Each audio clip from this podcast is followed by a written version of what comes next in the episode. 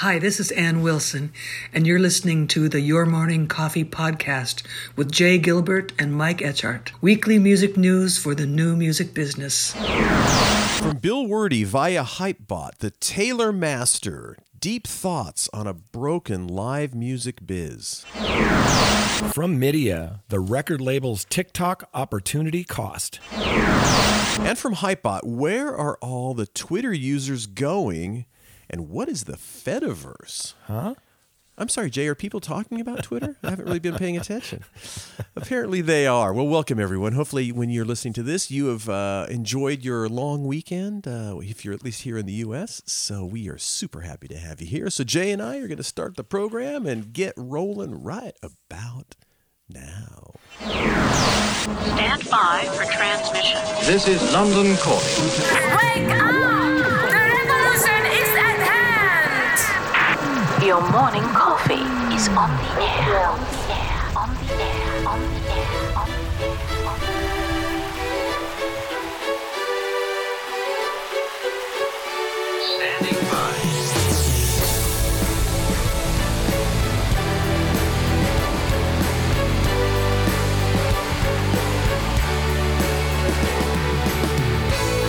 Your morning coffee.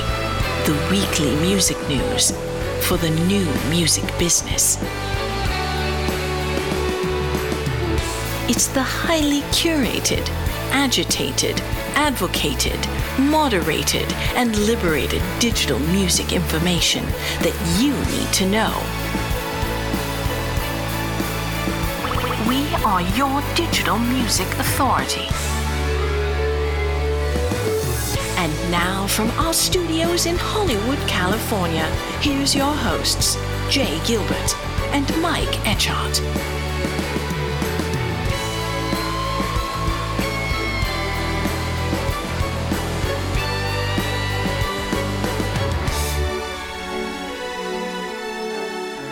Well, Jay, thank you, man. Good to see you, brother. Here we are on a Saturday. Thanksgiving weekend.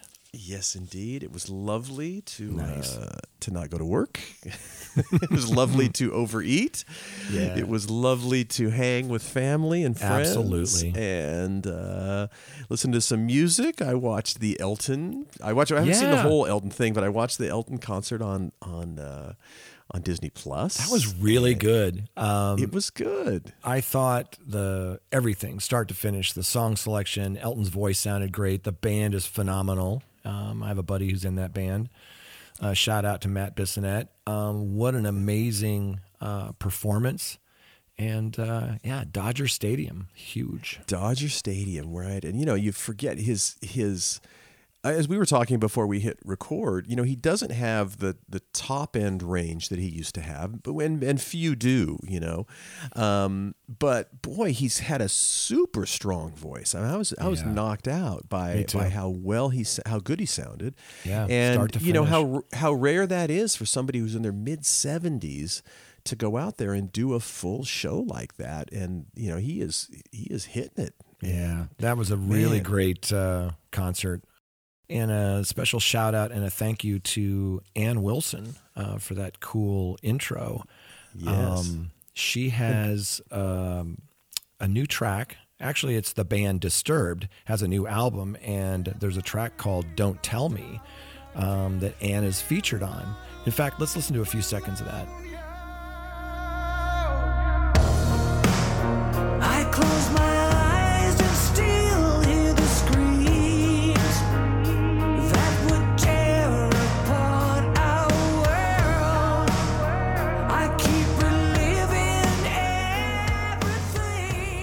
Speaking of still having the pipes, still just being able to nail, and, I, I've told this story, I think, a couple of times on the podcast, but I saw them on their first tour. This would have been in 1976. I was I just gotten my driver's license, and and they were playing this weird bill up in Santa Barbara at UCSB. They were the opening act. Lynyrd Skynyrd was the middle act, and then Jefferson Starship was the other act. Now, of course, this is this is when Lynyrd Skynyrd was at the top of their game, just just a year before the plane crash, actually. Yeah. And Jefferson Starship had kind of had that resurgence, that career resurgence. They had a, a couple of big albums and big hits, and here were these upstarts from from the Pacific Northwest, these sisters, and they came out and they absolutely blew both of those bands off the stage. Yeah. And that was my first exposure to the Ann Wilson voice. And I remember just literally being 16 and going, okay, this is, I'd never seen a band like that, an opening act totally upstart the or, or totally upset the second and Yeah. third and headliners and like that it was unreal and Yeah. you, then you listen to that she still got it Oh, she still has it. Um, Ann Wilson is one of my all-time favorite vocalists, and uh, yeah, she definitely still has it. Growing up in the Pacific Northwest, you know, they were my my Beatles, they were my Led Zeppelin, um, and just phenomenal musicians, phenomenal uh, vocals. So, uh, thank you, uh, Ann Wilson, for that. Um, did you um, did you see that yesterday was Record Store Day, Black Friday? Yes. And I love Record Store Day. It's just so much fun. And there's typically a lot of really cool vinyl releases just for Record Store Day. Um, like this year, there were releases from Billie Eilish, uh, David Bowie, Ace Frehley, Fountains of Wayne. Um, it was it was super cool, and I love that people are you know supporting uh, their local record store. Absolutely, and it's been what a success Record Store Day has been. And I, I, what year are we in now? It, it's been going on for when it started. It was very much a grassroots effort, and now it's just really got such momentum going. And of course, the vinyl resurgence has really added to that in a way Yeah. that. It, it, well, it was starting then, even when when Record Store Day started. But um, Yeah. Special it's- shout out to Michael Kurtz uh, Yeah. for for uh, starting that. And the next one is April fifteenth. Um, so if you missed this one, there's one right around the corner. Hmm. Hmm. So so many interesting articles in the uh, in the newsletter this week, which we're going to get to. But you know, I gotta thank we gotta thank our sponsors, Jay. Yes. It's, uh, we are so lucky, so so lucky as we are celebrating Thanksgiving. We are thankful for our sponsors. We sure are. The Your Morning Coffee podcast is brought to you by our friends over at Bandzoogle, built by musicians for musicians. Bandzoogle is an all-in-one platform that makes it easy to build a beautiful website, an EPK for your music. All the features you need for a professional website are already built in. Hosting and a custom domain name, dozens of fully customizable design templates, tools to sell your music and merch commission-free, commission-free crowdfunding and fan subscription features, mailing list tools to grow your fan list and send newsletters, social media integrations, and live support from their musician friendly team seven days a week. Your Morning Coffee podcast listeners can go to bandzoogle.com and try it free for 30 days. Just use the promo code Morning Coffee, all one word, to get 15% off the first year of any subscription. That's bandzoogle.com, promo, promo code Morning Coffee. And Your Morning Coffee, the podcast, is brought to you by Hypebot. Since 2004, Hypebot has chronicled the new music industry and the trends and technologies that are changing how music is discovered, consumed, marketed, and monetized. Edited daily by founder Bruce Houghton with help from Olana Bonilla, Hypebot and sister blog Music Think Tank are published by live music discovery and marketing platform Bandsintown. And sure, how about Bandsintown? Over 74 million live music fans trust Bandsintown to get personalized concert alerts, recommendations, and messages from their favorite artists. It is the number one artist service platform connecting over 560,000 artists with their superfans. Managers, labels, agencies, and artists access their own dashboard to manage and promote their tour dates across all platforms. Yep. And finally, Music Business Association. Uh, for more than six decades, the Music Biz Conference, it's been the point of origin for inspiration and collaboration all throughout the music industry. So join us in Nashville, May 15th through 18th, and uh, we will see you there. Yes, indeed. So the Music Business Association, Bandzoogle, Hypebot, and Bandsintown, we say thank you, thank you, thank you. Yep. Thank you, thank you, thank you.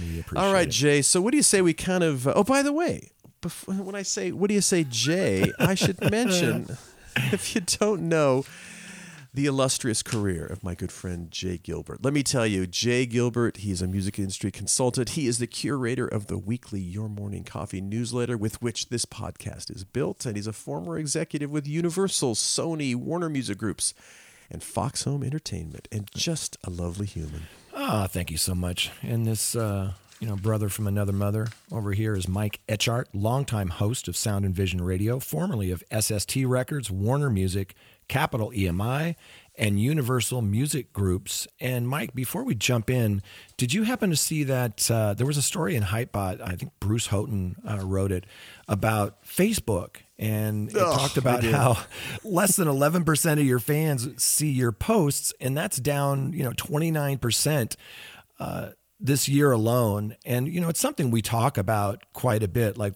why can't we have something throughout these social platforms where we can actually reach all of the fans of a particular artist, right? So, Facebook has this quarterly report called the uh, Widely Viewed Content Transparency Report. And that confirmed what musicians and marketers already knew fewer and fewer followers are seeing their posts. Which is just almost inexplicable. Uh, last quarter, just 10.6% of a, of a U.S. Facebook user's feed content came from pages that they follow. Uh, that's a 29% decline from 14.9% last year, according to Facebook's own report. Wow. You know, Bruce points out that there's two potential solutions to this Facebook problem Facebook groups, which I use religiously, and what he calls breadcrumbs. Facebook groups, you know, are certainly a powerful tool for marketing on Facebook, but what are breadcrumbs? Well, an interesting question to ask, Jay, just after Thanksgiving, because I just cleaned up breadcrumbs in my kitchen. But no, that is not. Uh, mixed in with your posts on TikTok, Twitter, or any social platform should be breadcrumbs leading fans to your website, encouraging them to sign up for your email list. Bread, breadcrumbs can include contests, downloads, digital gifts, and special online events, early access to tickets, merch discounts, etc., etc., etc. Yeah, I would. I would also add to that. You know, there's a couple of calls to action. Uh, subscribe to my YouTube channel and follow me on Spotify. And I'm not picking favorites. The reason we we pick those typically is because you know if somebody follows you on or subscribes to your YouTube channel, then when you release new videos, they're notified, which is great. And then with Spotify, um, why we ask people to follow on Spotify is that then when you release new music, it's automatically added um, to your fans' uh, Spotify playlists like Release Radar, Discover Weekly, Radio, that sort of thing. So I thought that was really interesting that Bruce kind of called out something we assumed, but we didn't really know what the numbers were. You know, that when you post something on Facebook, you hope that the fans will actually see it and such a small percentage do without you having to pay to boost that post and it just It's stupid. yeah it's I don't know what else to say. It's Yeah. stupid. Like, what? If I'm following you on Facebook, don't I want to read all your posts? I yeah it's not about the money mike it's about the money don't confuse me with the facts, Jay. Do I not know. confuse me with the facts. All right. What do you say we jump into the stories? And boy, you know, we've we talked last week about tickets, ticket prices, and the whole Taylor Swift thing, and a really interesting article via Hypebot from Bill Werde, and uh, it's Yeah. it- you know, I mean, it's this is one of those things where it's easy to pile on, right? It's really easy to pile on Yeah. to, to Ticketmaster and Live Nation or any of the big conglomerates. yeah Uh, easy target right yes, it is an easy target. Well, I've been kind of uh, I've kind of changed my tune on some of this stuff because the more I read about it, you know, let's not let facts get in the way of a good story, right? We've had people from Ticketmaster, people from Live Nation, um, a whole bunch of folks have reached out to us to kind of um, you know give us their take on it, and we have a couple of before we kind of dig into this story, which I think is really important. I think Bill Werde did such a great job on this, but I was reading sort of these press releases from Ticketmaster and from Live Nation. And the first one, you know, from Live Nation, a couple of things that I thought were interesting from their releases. Um, they said that for the for the past 12 years, Live Nation has operated under a consent decree that, among other things, seeks to prevent anti-competitive uh, leveraging of Live Nation promoted content, and and they have a, a federal judge who you know oversees this to make sure that it's um, uh, adhered to. Pursuant to the amended decree, voluntarily entered in 19 or I'm sorry in 2020, Live Nation's compliance is monitored by a former uh, federal judge. There never has been and is not now any evidence of systemic violations of the consent decree. Okay? It remains against Live Nation policy to threaten venues that they won't get Live Nation shows if they don't use Ticketmaster. And Live Nation does not, you know, reroute content as retaliation for a lost ticketing deal.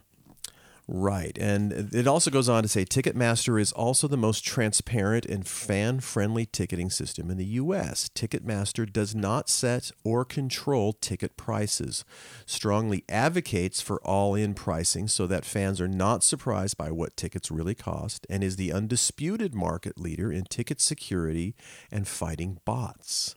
Ticketmaster also does not embrace deceptive and questionable secondary ticketing practices prevalent on rival sites such as speculative ticketing. Yeah, I thought that was really interesting. And, and on the Ticketmaster side, they explain how tickets are are priced and how those fees are determined. And that was something that you and I had talked about um, a lot.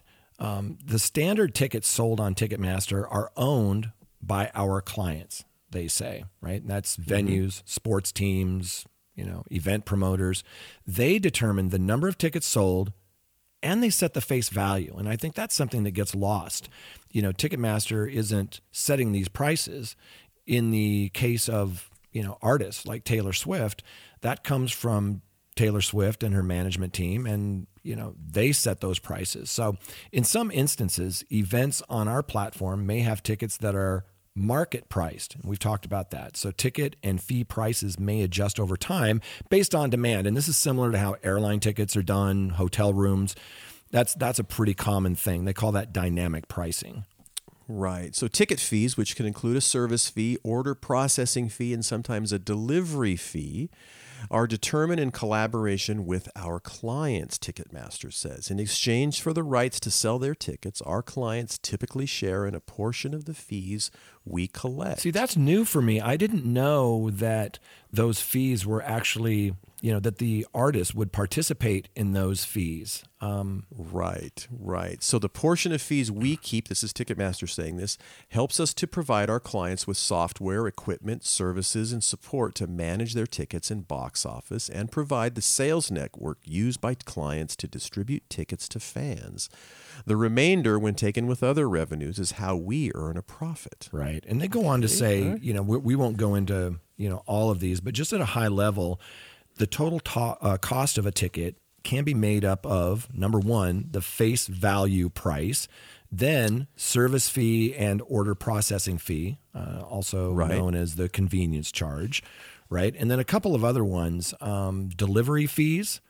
sure. Um, And- and and again, you know, some of these they they're very transparent, saying, look, um, delivery fees may include a profit for Ticketmaster, the facility charge, which Ticketmaster does not share uh, in, and then of course uh, taxes. So there's there's a lot of people taking a bite. there are there are a lot of people taking a bite.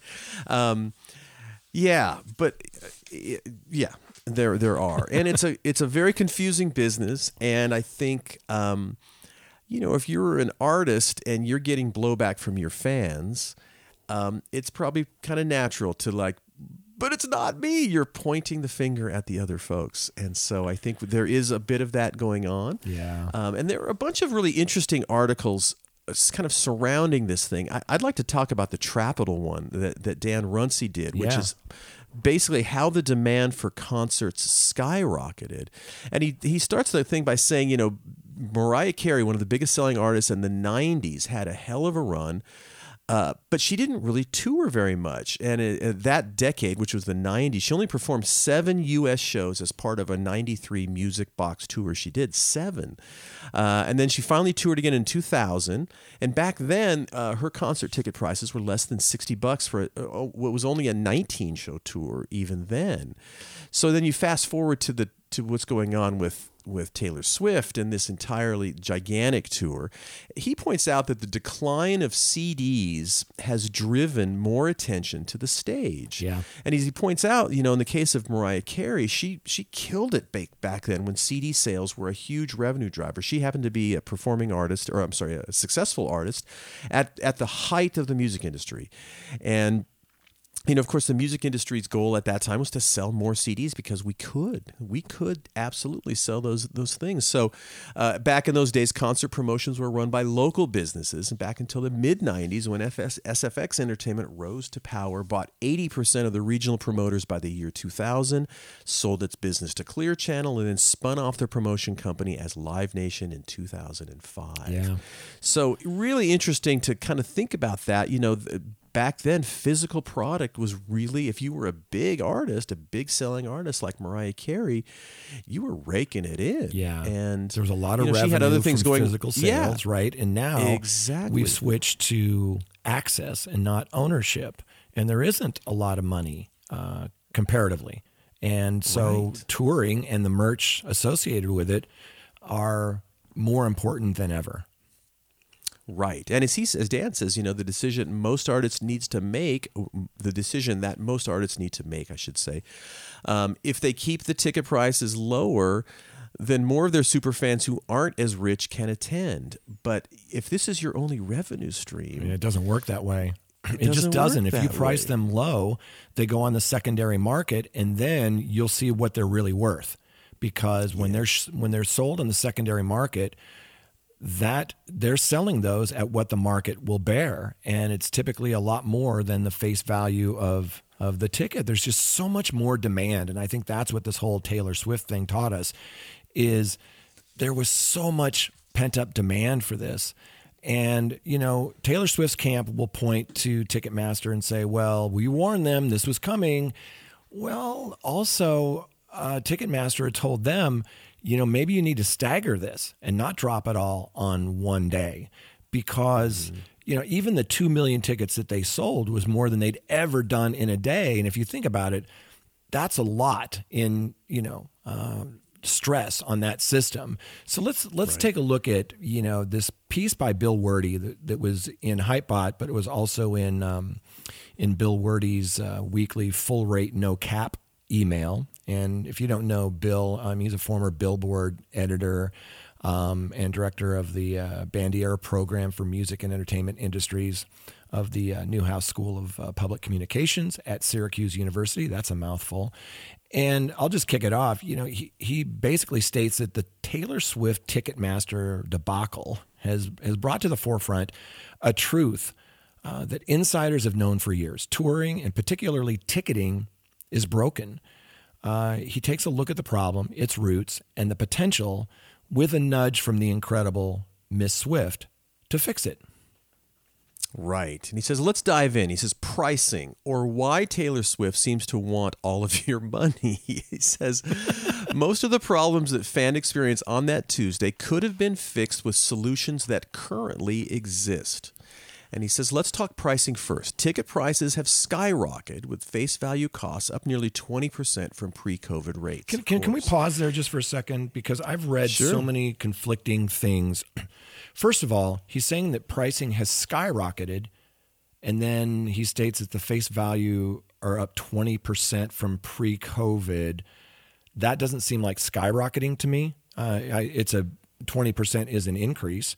Um, but if you look at what Michael Rapino um, said, Live Nation CEO, he said that concerts are up 5% from the same period. So again, there are conflicting reports on what that Yeah. is, but have they gone up? Yeah, because demand has gone up. Right. If you said they've gone up 50%, I'd believe that. Yeah. Because it, it feels it like feels like that 20%. and Yeah. you, when you read these articles and people are so upset and congress is getting involved and it's it's bedlam you know you would think that there's it's higher than that Yes, yeah, exactly. Um, and then he goes on to say that the past few years, secondary market sites like StubHub and SeatGeek have made one thing clear to the managers and agents of touring stars. They've been dramatically underpricing tickets by free market standards. So he, he says if Taylor puts face value tickets in the marketplace for $200 and they are immediately selling for thousands of dollars on StubHub, the StubHub price is the true market value. There it is. This is the logic behind Ticketmaster's dynamic pricing, a database promoter set fluid approach to pricing that reflects market demand. These were the Springsteen tickets that were selling for thousands of dollars that we also talked about. So, you know, and this is and this is the way Amazon does it. You'll see, you know, certain things that are that are in in That's right. low supply but high demand. Suddenly That's what the market will bear, right? We talked, we mentioned a moment ago, airline tickets, hotel rooms. And there is that complaint that, well, then only the mega rich are going to be able to go to concerts. And I remember you and I talking about something Billy Joel was doing, which was pretty cool, where he got tired of seeing people in the front couple rows that didn't seem that they were that interested in the show. So he would buy those up and then go grab people like hardcore fans that were maybe back further in the arena and put those hardcore fans up front. If artists wanted to set low prices and stop the secondary market, they could basically do it tomorrow. How do I know this? Because at least one artist already has. Pearl Jam. You know, they remain one of the world's most enduring touring acts, regularly filling arenas. And when they put on their recent, you know, Gigaton Tour, uh, they use a combination of Ticketmaster's verified fan technology and their own 10 club fan membership to sell tickets that limited resale. And that you know and went to the longest standing members of the fan club first. If fans wanted to resell they could only do so at face value and only fan to fan. Uh, ticketmaster platform calls face value ticket exchange. The results? Outside of a small handful of states that ban the sale of non-transferable tickets scalping fell virtually to zero Right. That is pretty impressive. Uh, and of course, you'll remember it was the same band Pearl Jam that uh, whose complaints led to a mid 90s Justice Department investigation of Ticketmaster. But of course, they're now working with Ticketmaster and actually succeeding in, you know, what is essentially a, a fairly positive fan experience. And then Bill goes on to say, you know, ironically, Congress in a very congressy approach, has tried to pass legislation that would remove an artist's ability to limit resale. Literally, the only approach that has ever worked to keep prices at the levels that artists intend. Uh, the Boss Act of 2019 proposed a federal ban on limiting resale. Uh, somebody named Bill Pascrell, who's a representative from New Jersey and the principal sponsor of this Boss Act, continues to press for this point. His dismissal of Pearl Jam's concerns about this issue in 2020 was a tour de force of smug condescension, but he and others who think like him are critically misguided.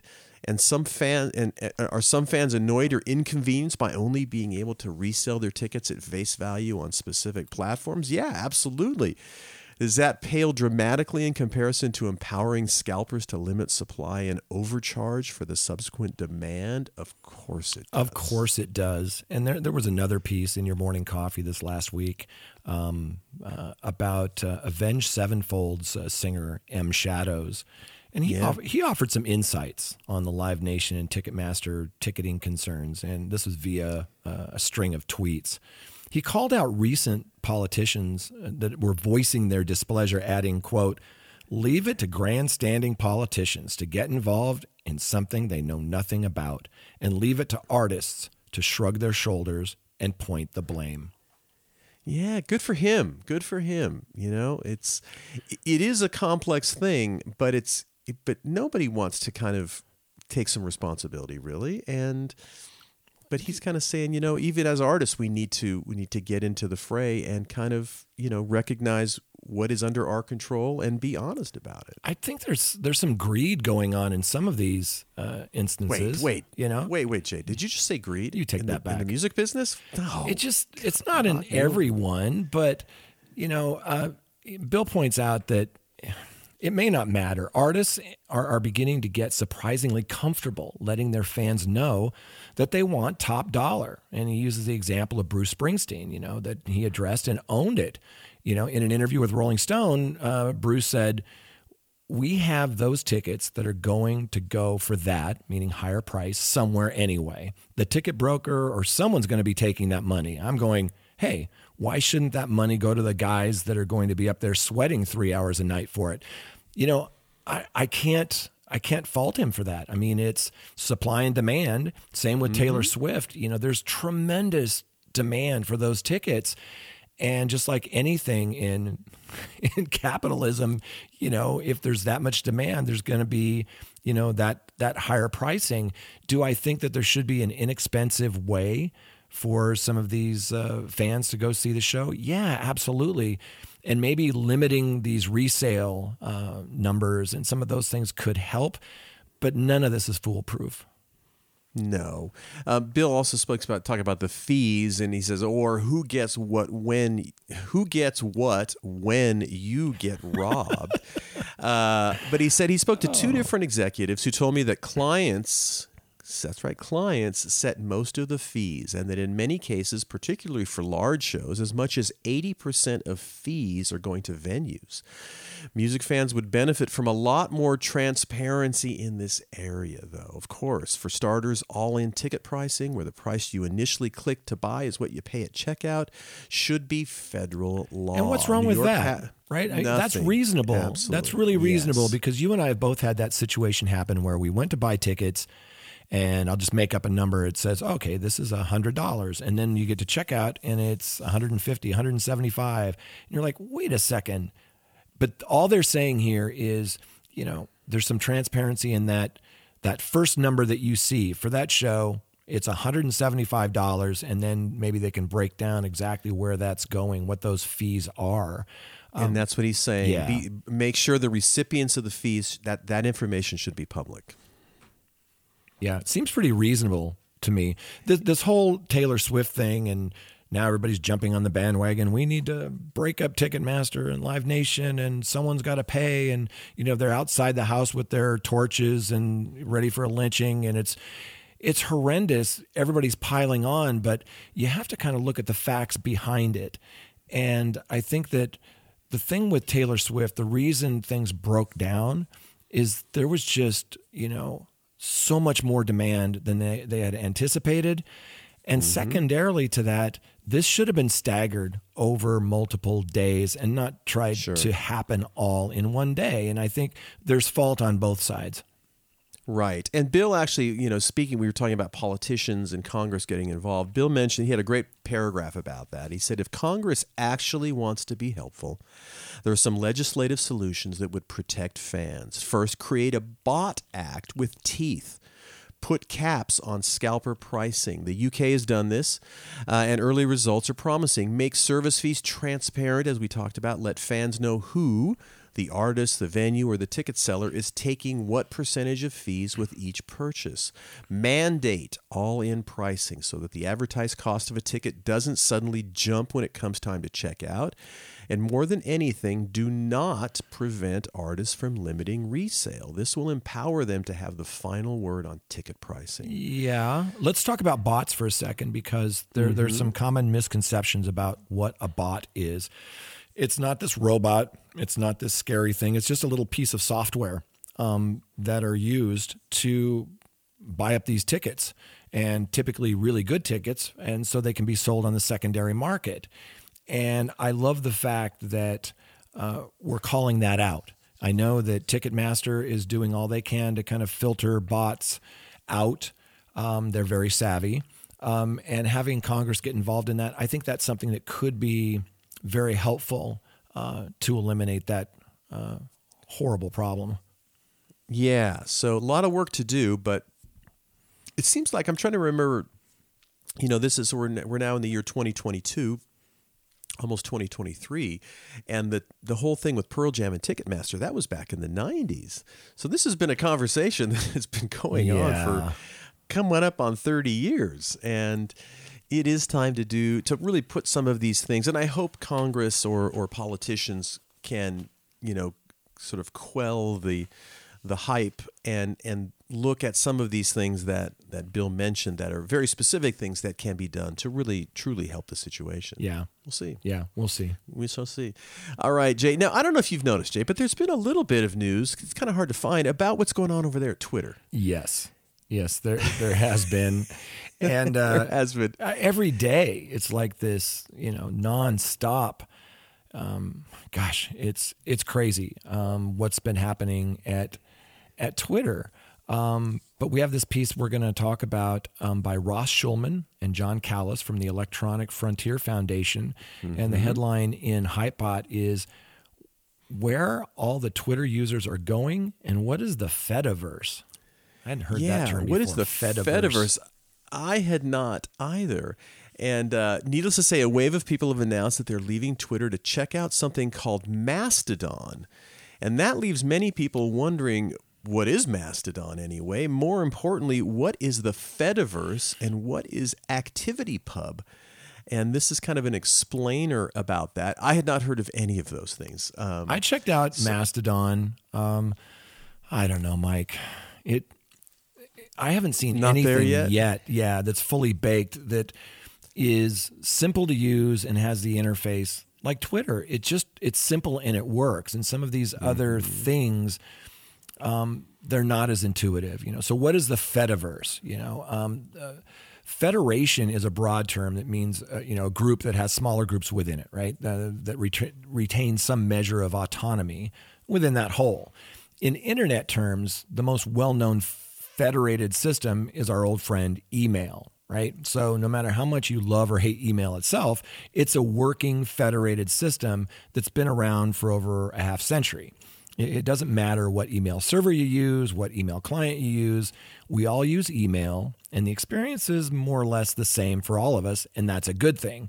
The web is also federated. Any website can link to, embed, refer to stuff, you know, on any other site. And in general, it doesn't matter what browser you use. The internet started out federated and even continues to be. So that that kind of they, they talk about how this relates to uh, Twitter, how it's this you know Fediverse. Right. So Mastodon is allegedly uh, in the Fediverse. It's a Twitter like social network and communication system to which many users are switching following the recent turmoil over at Twitter. At a basic level, very basic level, Mastodon is a web server or app that acts as a social network, just like a, just like a service such as Twitter or TikTok. You use it by visiting a website or using an app on your smartphone. Yeah, okay, got that. And you can post text, images, and videos that can be seen by your followers. You can also follow others and see their posts in your own timeline. In this way, Mastodon is very similar to services you already know and probably use every day. In fact, it's very much like Twitter itself, which is why people unhappy with Twitter are considering Mastodon as an alternative and why we're writing this essay. what makes Mastodon interesting, though, is that the server or is that the server or instance, the terms are interchangeable, that you might use isn't the only server running Mastodon in the world. And you came across this when you first Yeah. went on there, right? Yeah, there were multiple choices there. It's just not as elegant and intuitive. Um, I'm not sold on Mastodon. Um, I do want to look at other alternatives to Twitter, and there's so many that are now popping up. But then think about all of the people that are on Twitter and uh, a move. But as a friend of mine reminded me uh, this last week, there was a time when MySpace was the king of you know uh, social media, and we couldn't even imagine something taking its place. Well, then along came Facebook, you know, and Twitter and Instagram and YouTube and all these other things, and I think that there could be uh, a replacement for Twitter. I just haven't seen it yet. Yeah, it's. And it- I'll I'll go back even further. Let's talk about AOL. Remember when AOL merged with Time Warner, and I couldn't imagine a space, a, a world where that was the AOL would- internet for a long time the- in most people's minds is you know that you'd hear that sound as you dialed up right? That squeaky squawking. Exactly. Exactly. You've got mail you know? That's right. i remember vividly. That was pretty much uh, for a lot of folks that was the internet. So you know uh, there's always something new uh, around you know? Right. um, we'll, we'll see how it pans out. And i'll keep kind of testing these things out but you know um, he, he asked the question, what's different in the Fediverse? And while many people are moving from Twitter to Mastodon or a competitor, let's be clear Mastodon is not the whole Fediverse, and the Fediverse is not simply a Twitter replacement. The Fediverse is an example of how we can have a paradigm shift in how we do social media. It's, it's still undergoing some growing pains, like a small town that's now seeing boom times new people arriving in large numbers can change the trajectory of a social part of the network and come with their own points of friction. And, and we've seen that before. So it's an evolution.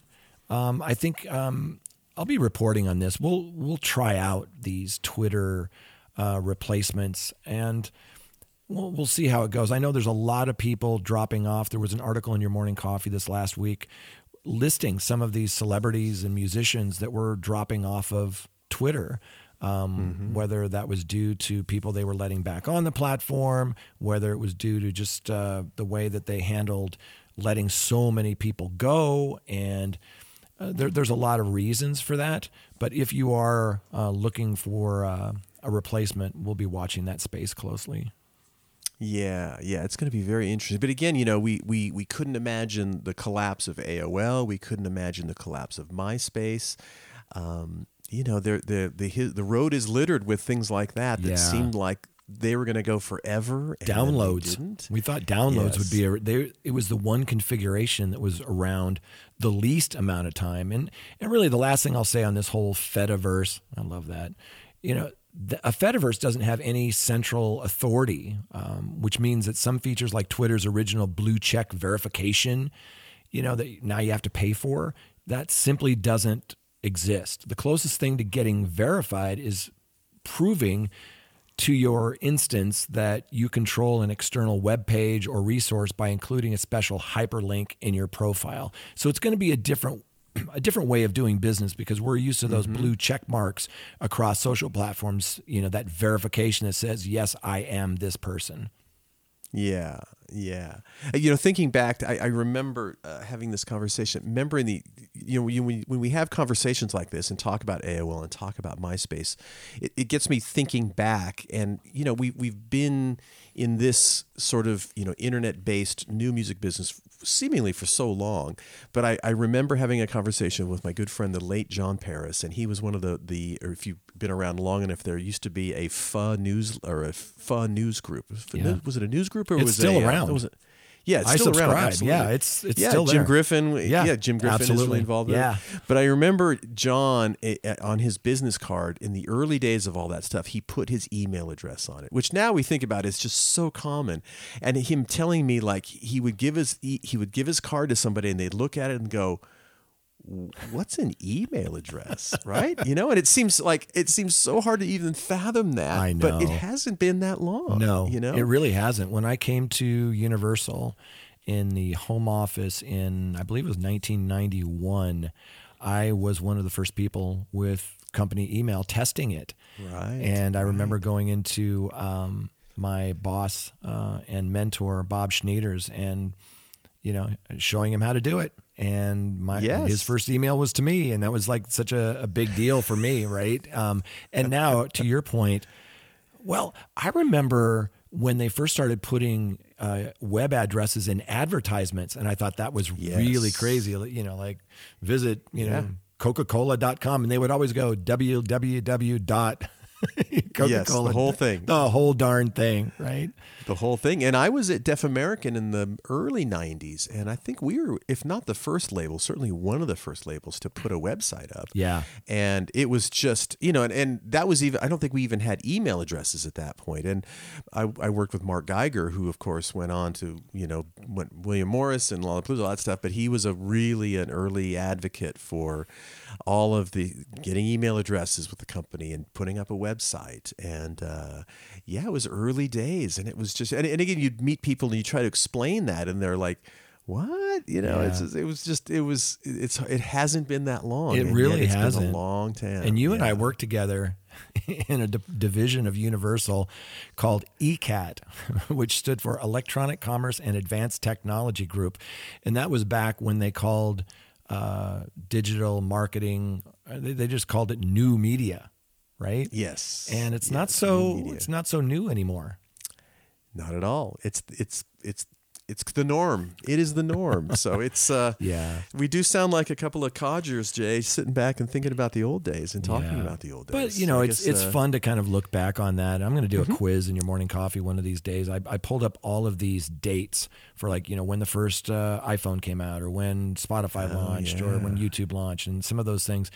And it's fun to look at. There's uh, I think like 30 different kind of lines, and this stuff's been around about a week and a half. So, you know, my grandfather has this great saying, you know, an idiot is someone who doesn't know what you just found out.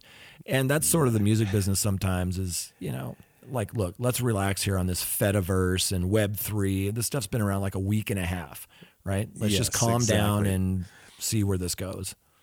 Yes. And uh, as I say frequently, uh, I am so appreciative of the newsletter, Jay, because that helps me keep up without doing the legwork that you so kindly do every week. And so make sure you look at the newsletter every week because that is the best source of kind of what's happening now and what's on the horizon. And uh, Thank Jay you. stays up very late at night on a Thursday and get that thing out on a Friday morning at 4 a.m. Thank you, So, brother. uh, I, I appreciate that. That is the And it's best just- advice. It's such I a joy to do, uh, to be honest with you, because I'm just a curious guy, and I love uh, learning this stuff each week. And it's, you know, we like to joke around and say it's the music business has changed while you and I have been having this coffee talk uh, together. So don't think you're, you know, stupid or uninformed because you don't know some of this stuff. We just found out and it's going to change next week. So let's all take a deep breath and just see what we can learn from it, which leads us beautifully into our third and final uh, story. And this is from our friends over at Midia,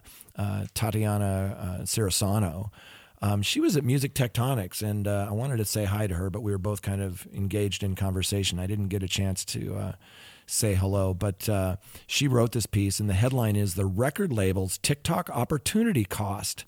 And I love Midia. I love how they break things down and help people to understand what's really going on here. And I'll just kick it off with, you know, Tatiana says, uh, with their short term music licensing agreements soon to expire, we covered this a little bit last week, record labels are reportedly pressuring TikTok to sign an ad revenue share agreement, which would see TikTok pay a share of advertising revenue to music rights holders. It's easy to compare TikTok's trajectory to YouTube's, but the platforms have key differences, and every opportunity comes with costs. An ad revenue deal would have a ripple effect on what types of artists benefit most from TikTok and how. Sure. Well, this is uh yeah, this is uh as she the next headline is what makes TikTok especially contentious. Negotiations between labels, publishers and user-generated content platforms have always centered around to what degree the platform is purely a promotional tool versus a form of music consumption. In fact, this conversation has been going on for more than 100 years if you t- look back at the agreement with radio Absolutely. when publishing companies Yep. TikTok is both, and more intensely so than any platform before it. No user generated content platform has ever rivaled TikTok's power to vault songs to hit status. And TikTok is also becoming a form of consumption in its own right. So you have this weird thing that it's kind of many things. Consumers already spend more time on video platforms, including YouTube and TikTok, than they do streaming music. That is a really interesting line right there, mm-hmm. by the way. To get even more meta, TikTok is also growing at the expense of YouTube, where U- UC, U- UGC generated $2 billion for the music industry last year. To labels and publishers, TikTok's growth cannot come without making up for potential time lost on higher paying platforms. Even so, music remains a net winner. For now, TikTok is carving out its own consumption space while also driving traffic to DSPs. Fascinating. Yeah, I think there's two things that jump out at me about what you just pointed out from her piece. One is it's complicated. TikTok is a promotional tool and it's a form of music consumption. And with Resso, their you know distribution or TikTok music, whatever you want to call it, it becomes even more complicated. Uh, just to point out, for those that don't know, you mentioned UGC a few times there, and for those that don't know, it's just user generated content, which you know, a no, it's cool. A short short form video platform, you know, like TikTok, and in fact, even YouTube. A lot of that is UGC. Um, a lot of what's going on today is UGC, and it's and it's really huge. Um, I was speaking with this company last week called PEX, P E X, and it's just fascinating. They actually ran a report for me. If you haven't checked them out, um, they're they're online. Um, PEX, one of their superpowers is really looking at your content. I hate using that word, but I will. Let's say you have a, a management company or a label, and you want to see like all of that music. What's happening with that music, especially on the video side? You would think that most of the plays on your video are coming from YouTube and you would be wrong. It's very, very small percentage, like less than 10% of your plays are actually coming from YouTube and Vevo and platforms like that. They track where it's being played in user generated content, UGC. So things like, you know, TikTok, maybe even Twitch or, you know, on the socials, Facebook, Twitter, Instagram. And it's phenomenal to see not only where your um, music is being played, your videos are being played or edited or clipped or or whatever, but like what chunk of it are they taking a 30 second piece out? Are they doing the whole thing? And it varies wildly by genre and mood. Super interesting company, PEX. Wow. Wow, wow, wow. Well, what what she was pointing out in this uh, in this article, you know, about these licensing deals, she says the short-term blanket licensing deals that labels and publishers signed with TikTok were always meant to be just that, short term, short term, giving TikTok time to establish itself and its business model while preventing labels publishers from blocking themselves into a long-term arrangement too early. Mm. So now we have TikTok that has become a multi billion dollar app with over 1 billion monthly active users. The music industry says that, hey, that time is up. The details about the Yeah, was like negotiations remain. million, I think you said last week it was like 12 million dollars in the last year. That's not nothing. Oh, yeah. 12 billion. That's not I think nothing. I did I Yeah. say million? I meant billion. You did say no. You meant billion exactly. Yeah, um, but you know this. This also reminds me of um, MTV Yeah. and the er, the early negotiations. Good and, comparison. You know when I talk to because I've you know I, I've kind of had this spiel where, where I go to into high school classes and talk about the you know the the whole thing with with MTV and it, you know that that was their parents' generation of these kids. So they don't really understand, you know, but what happened with MTV, which is, yeah, they got super successful super fast, and all the labels said, hey, we want a piece of that advertising. That's right. And of course, then they ended up creating their own content, and that's why MTV, which still exists, is very little on the M. That's right. You know, it's all on the on their other stuff. Yeah, So, and there's one other uh, example, and that was when the iPod started exploding, Mm-hmm. and then Microsoft had its Zune, and you know all of those things. The labels were saying, "Hang on a second. A lot of what you're putting on these devices is our IP, and not necessarily something purchased from you know the iTunes Music Store. We want you know I forget what it was, like a dollar a unit or something for these um player." So Yes. yeah, the YouTube, great, great analogy or comparison. Yeah.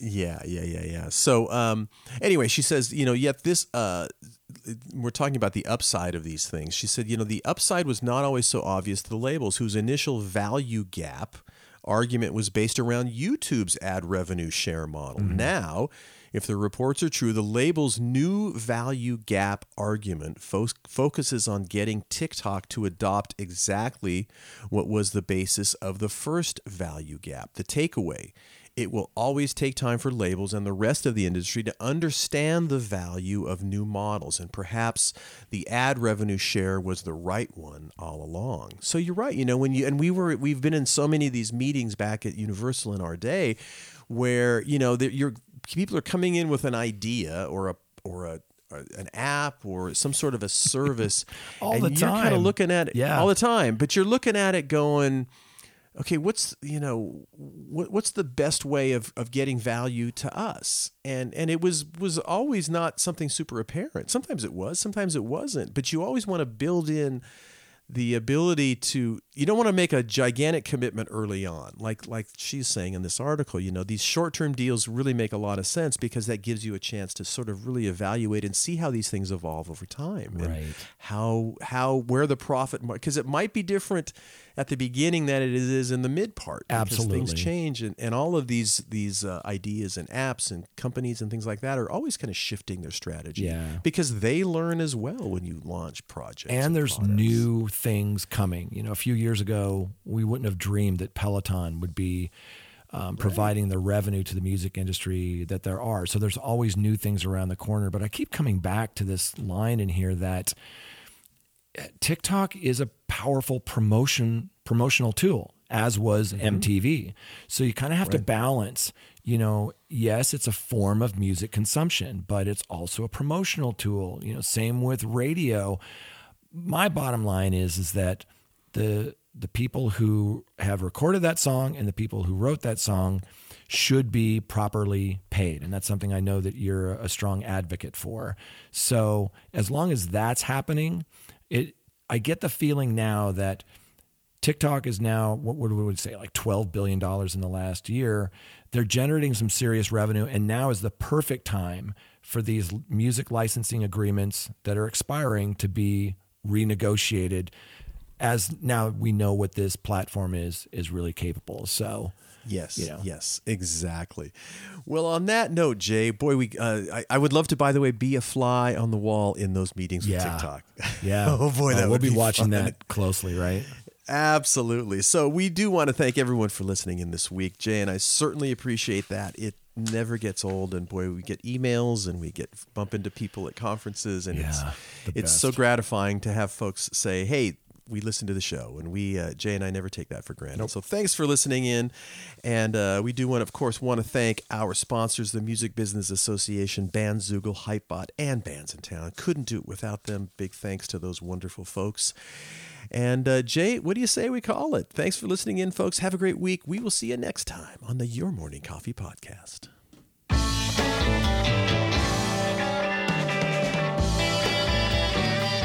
You've been listening to Your Morning Coffee, the weekly music news program for the new music business. Join Jay Gilbert and Mike Etchart next time for the digital music news you need to know.